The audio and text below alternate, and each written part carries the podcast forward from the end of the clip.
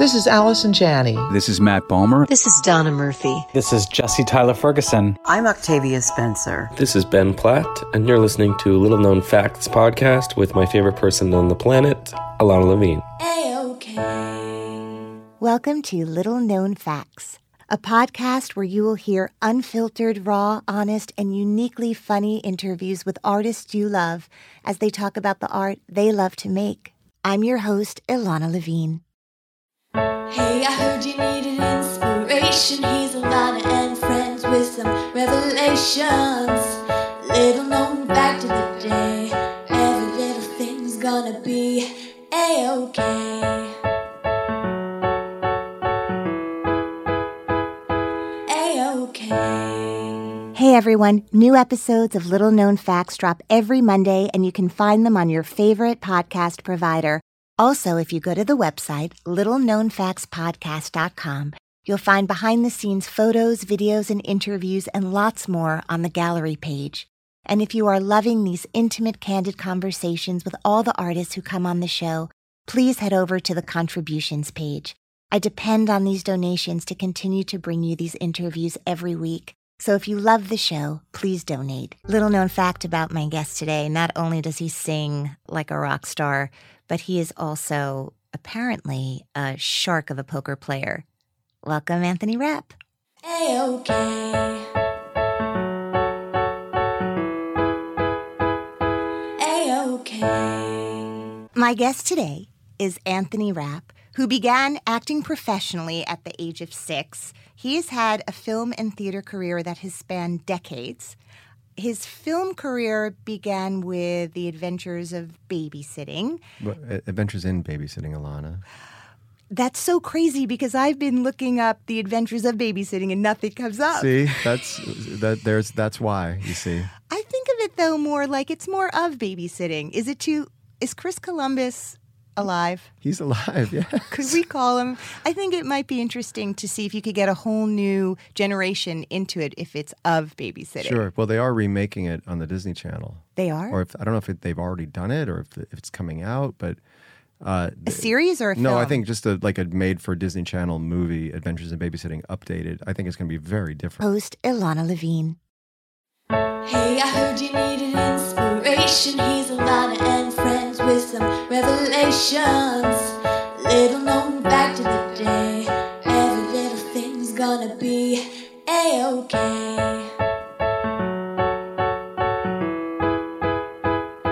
A-okay. Hey everyone, new episodes of Little Known Facts drop every Monday, and you can find them on your favorite podcast provider. Also, if you go to the website, littleknownfactspodcast.com, you'll find behind the scenes photos, videos, and interviews, and lots more on the gallery page. And if you are loving these intimate, candid conversations with all the artists who come on the show, please head over to the contributions page. I depend on these donations to continue to bring you these interviews every week. So if you love the show, please donate. He's an author, he's an activist.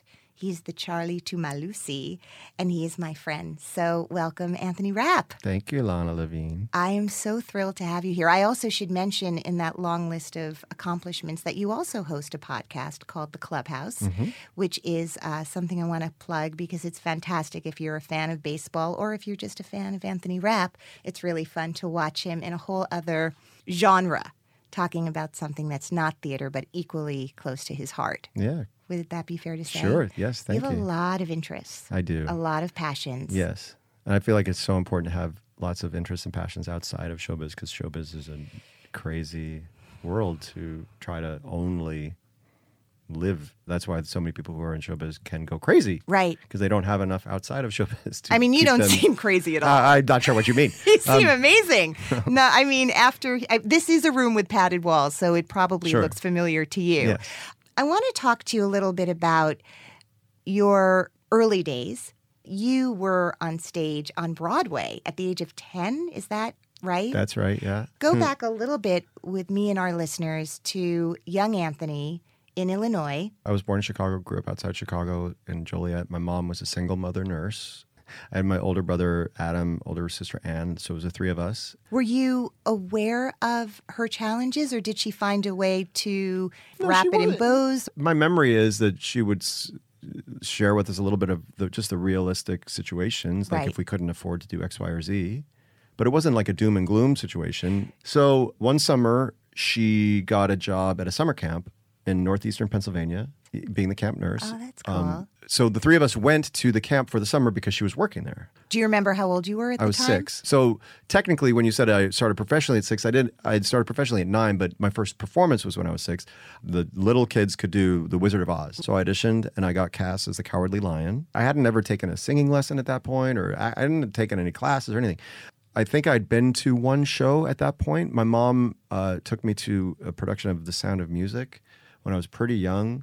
And it's like so young that the ushers were like, "We don't think he should go in." Right. And she's like, "No, he'll be good." And, Right. and I l- was completely fine. enraptured by it. Okay, so you went to camp. You pissed a lot of kids off because Sure. you kind of swept in and got the cowardly lion, and they're like, "We've been coming here for twelve years, but whatever." The next summer, the counselors did a production of Your Good Man, Charlie Brown. Yes. And they cast me as a kid as Snoopy. Wait a minute. So you kind of cheated a little by the time we got to "You're a Good Man, Charlie Brown" on Broadway. You'd done a little research for Exactly. twenty. Okay, Exactly. you had a little edge on everybody So I played else. Snoopy at seven with the counselors playing, you know, the other roles. After the second summer, after doing those two shows, Where you swept the summer season Yes. by playing. I came home to Joliet. I found an ad in the local Joliet Herald News advertising auditions for a local community theater production of a musical version of A Christmas Carol. And I called and scheduled myself an audition. It was never any like thinking of like a career. I didn't know what that was. I Right. didn't think about showbiz, nothing. I just knew I loved doing it. And I found that I was an enterprising young kid. I was very precocious and and then my mom was incredibly supportive.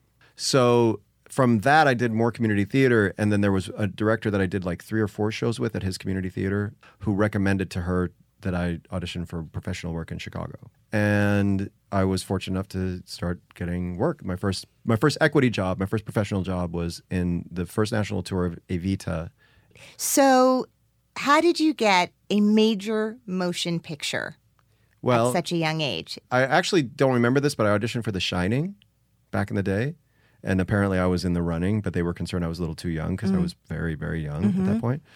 But a big leap happened when I got cast in a play called Precious Sons here in New York with Judith Ivey and Ed Harris. I've been acting for all these years, but it was the first time I really started to learn like the big sort So of are you- how big old are picture you? things. Are you 14, 14? And I got, you know, really nice reviews and I got nominated for a Drama Desk Award and I won an Outer Critics Circle Award and I got a New York agent.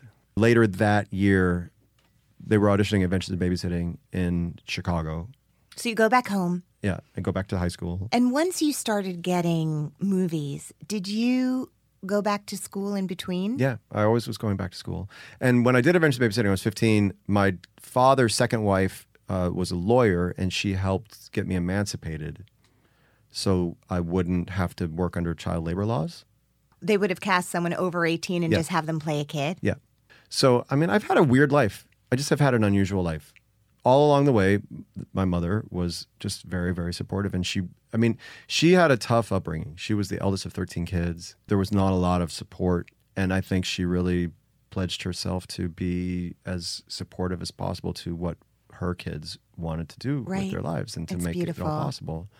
And Adam was like avidly an athlete, and he was a high level athlete. He he won a basketball scholarship to college, and mom was certainly supportive of his athletic endeavors. But I do know that like going to a game didn't mean as much to her Of as going to a play. I think that one is drawn to the things they're drawn to. And I think you and your mom shared that in common. Yeah. You're wanting to do it and her loving being around it Yeah. and feeding off the artist. I mean, all of it kind of worked in conjunction. And I think that, you know, clearly all of you really have found beautiful, full lives. Yes. And she was so at the center of that.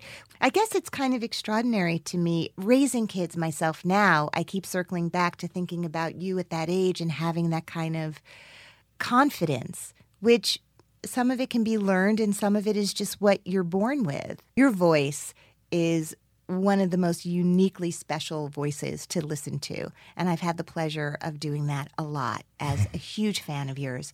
When did you understand that you had a gift as a singer and not just as an actor? I did Oliver four times as a kid, Mm-hmm. like playing Oliver in 4 different productions. And that's a pretty big sing. You know, Yeah. like singing Where Is Love and singing Who Will Buy. And I always really enjoyed that. So I think that was part of it, but that's a child's voice. When I, when did your voice become the voice we know now? um, I mean, it was, I didn't really do a musical for many years. Rent was the first musical that I'd done professionally in many years. And I was 22 when I did the workshop. So uh, I guess it was in that time, but I did not have a lot of confidence in my singing at that point, or I just didn't know.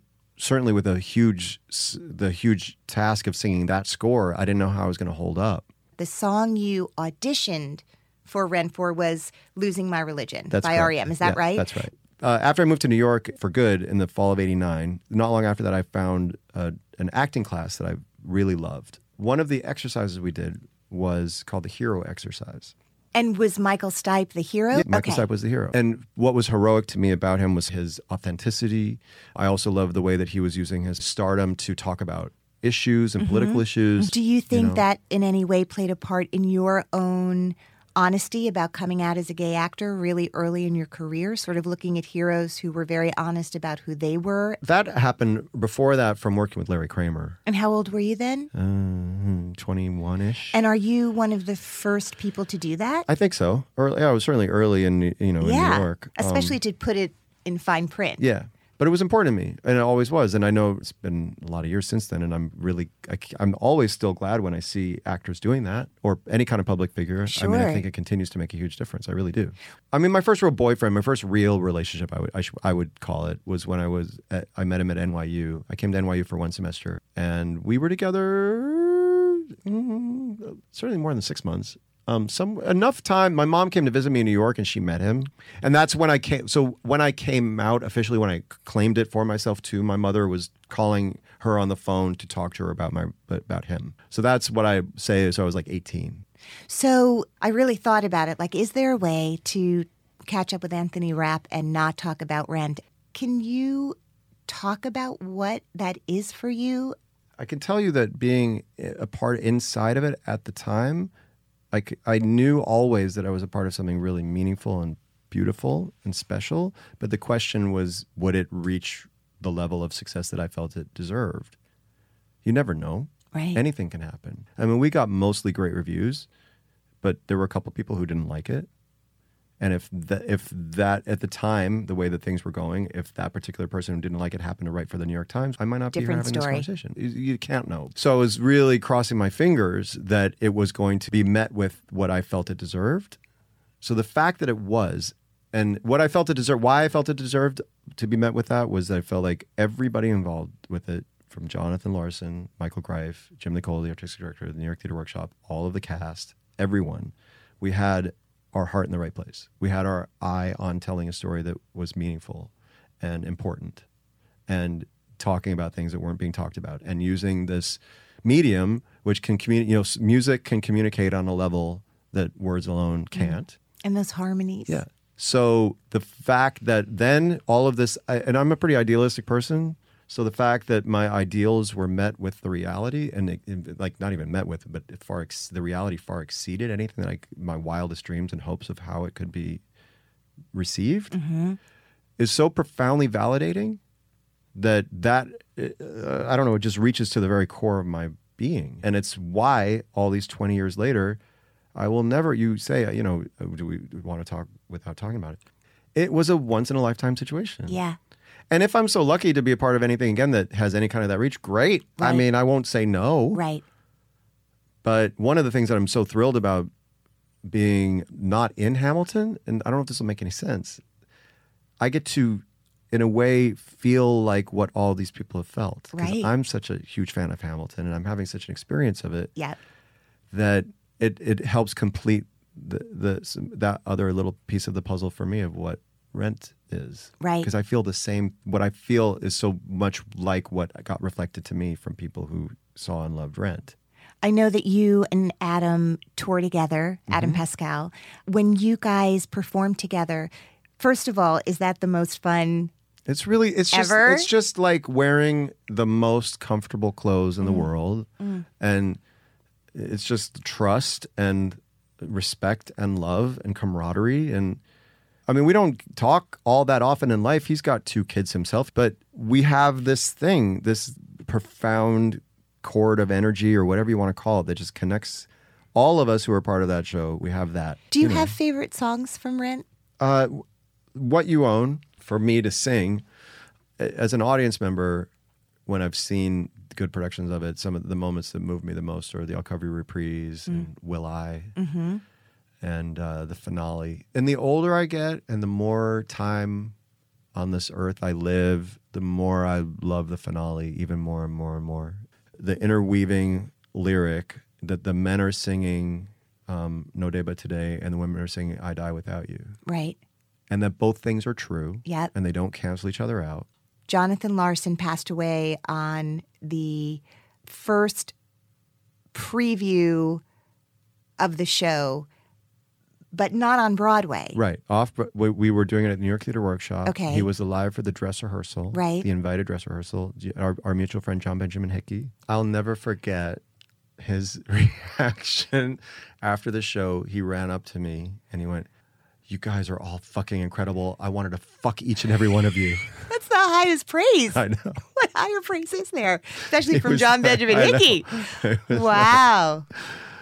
Yeah, no, Jonathan was very much alive for the dress rehearsal. I mean, it was, it, it was an ama- I mean, I've been a part of some really, you know, Six Degrees of Separation was a big deal. Yep. I had a small part in it. Yes, it was yes. a very big deal. But I can remember the dress rehearsal for Six Degrees of Separation. We were playing the Mitzi Newhouse, which in Lincoln Center is this small theater downstairs, and the Beaumont is the Broadway theater upstairs, which was playing Some Americans Abroad, which is a pretty quiet play Right. the laughter and cheering from Six Degrees of Separation went through the ceiling so that the actors on stage of Some Americans Abroad were hearing it. It was that electric. So that was my closest sort of touchstone. And then Six Right. Degrees went on to be this huge success. The Rent dress rehearsal was like that. And Jonathan was surrounded by people afterwards. And it wasn't just his friends, I promise you. It was No, like, he had it though. He got Yeah. to experience that. so people glommed on him, wanted to talk to him. You know, my agent, tears in her eyes, shaking. You know, so that happened, and the New York Times had sent Anthony Tommasini. He was a at the t- I don't know what his job is currently still, but he was writing for, the, for like the classical music Right. stuff, and it was the hundredth anniversary of La Boheme. Right. So perfect. Coincided. A perfect story. So he's Yeah. like, "Oh, I should go check out this Yeah. East Village adaptation." So he just happened to be there. He wasn't gonna. He wasn't reviewing it. You know, just to have included in his piece. Mm-hmm. He was so struck by what he'd seen that he asked Jonathan to sit for an on-the-spot interview. So you know, Jonathan, 35 years old, had been plugging away, plugging away, plugging away. Nothing had happened, and Mm-hmm. was on the verge. And he knew, you know, one of the things that's been the 20th anniversary this year, and so. Like his old friend Victoria Leacock has been sharing some stories. And Yeah. the other day she posted something about Facebook because people were talking about like the different perceptions of how much can we ever can we know how much he did know or didn't know of what was to come. And she was like no absolutely he knew that he that he he had a hit. Again you never know for sure but he was so confident. I mean that brings me some comfort. So the last time i saw him was through the box office window which was the only quiet place in the little new york theater workshop play that was the only place to go was where he was doing his interview with anthony tommasini he knew enough about everything to know that an interview with the New York Times is a big deal. So I saw him, and of course, I was going to see him the next day. And then he went home afterwards, and he put on a kettle on the stove to make some tea, and he dropped dead on his kitchen floor. And his and his roommate came home in the middle of the night and found him. That's when it happened. It was before the first official preview off Broadway. So how long after you did Rent off Broadway did you guys move to Broadway? Very quickly. And was everyone in the cast really friends and family in the way that the public perceived Yes. it? Yes. No, absolutely, and especially after Jonathan died. And we we already were very we got we were getting along great mm-hmm, anyway, and we mm-hmm. loved the piece, and we were having a, an incredible time. And then when he died, it just fused us together. And I suppose you know, in times of crisis, people can either splinter apart or come together, and we came together. We were just lucky in a way, looking back, that it was the piece that it was because it helped us Yeah.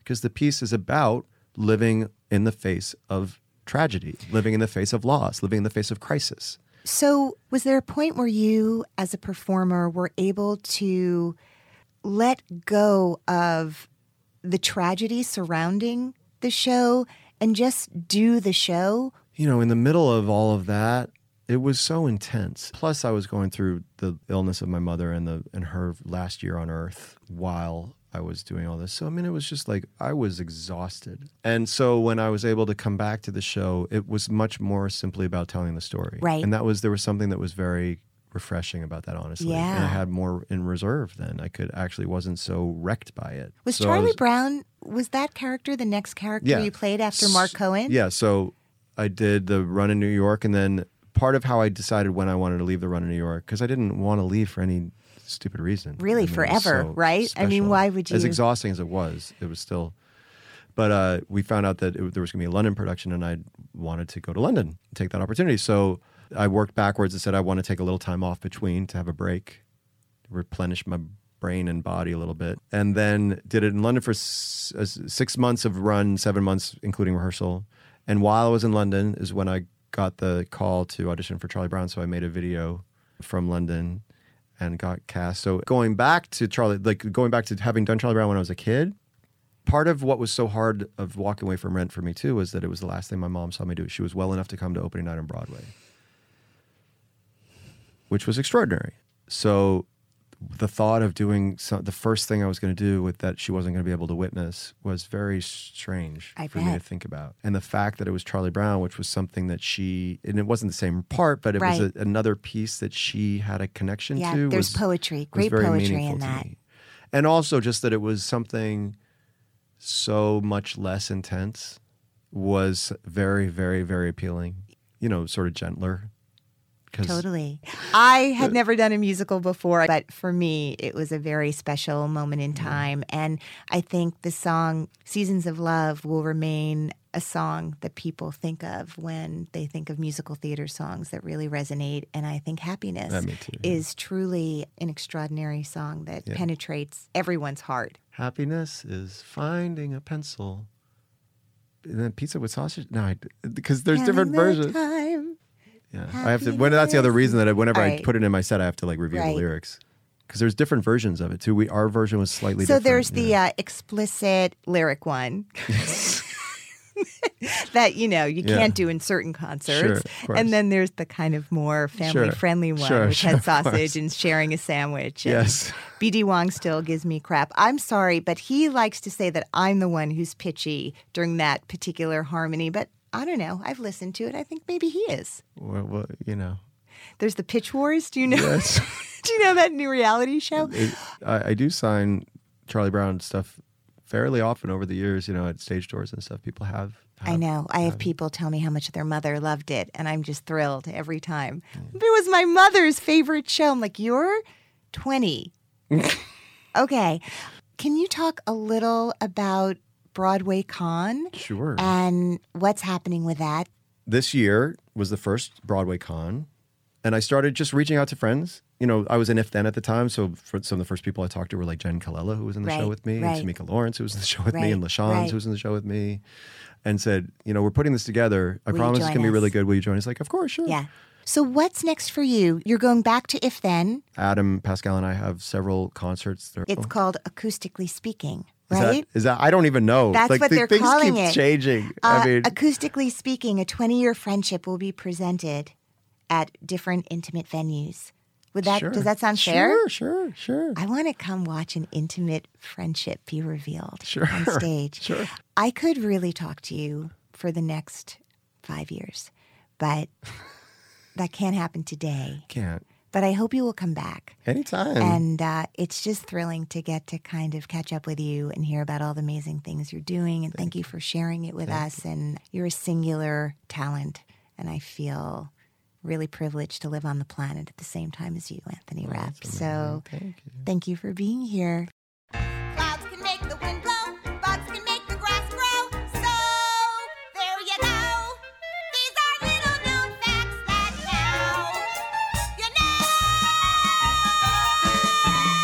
Hey, I'm Ilana Levine. Thank you for listening. Please don't forget to rate and review our show in the iTunes show page. Little Known Facts is recorded at the Hangar Studios in New York City.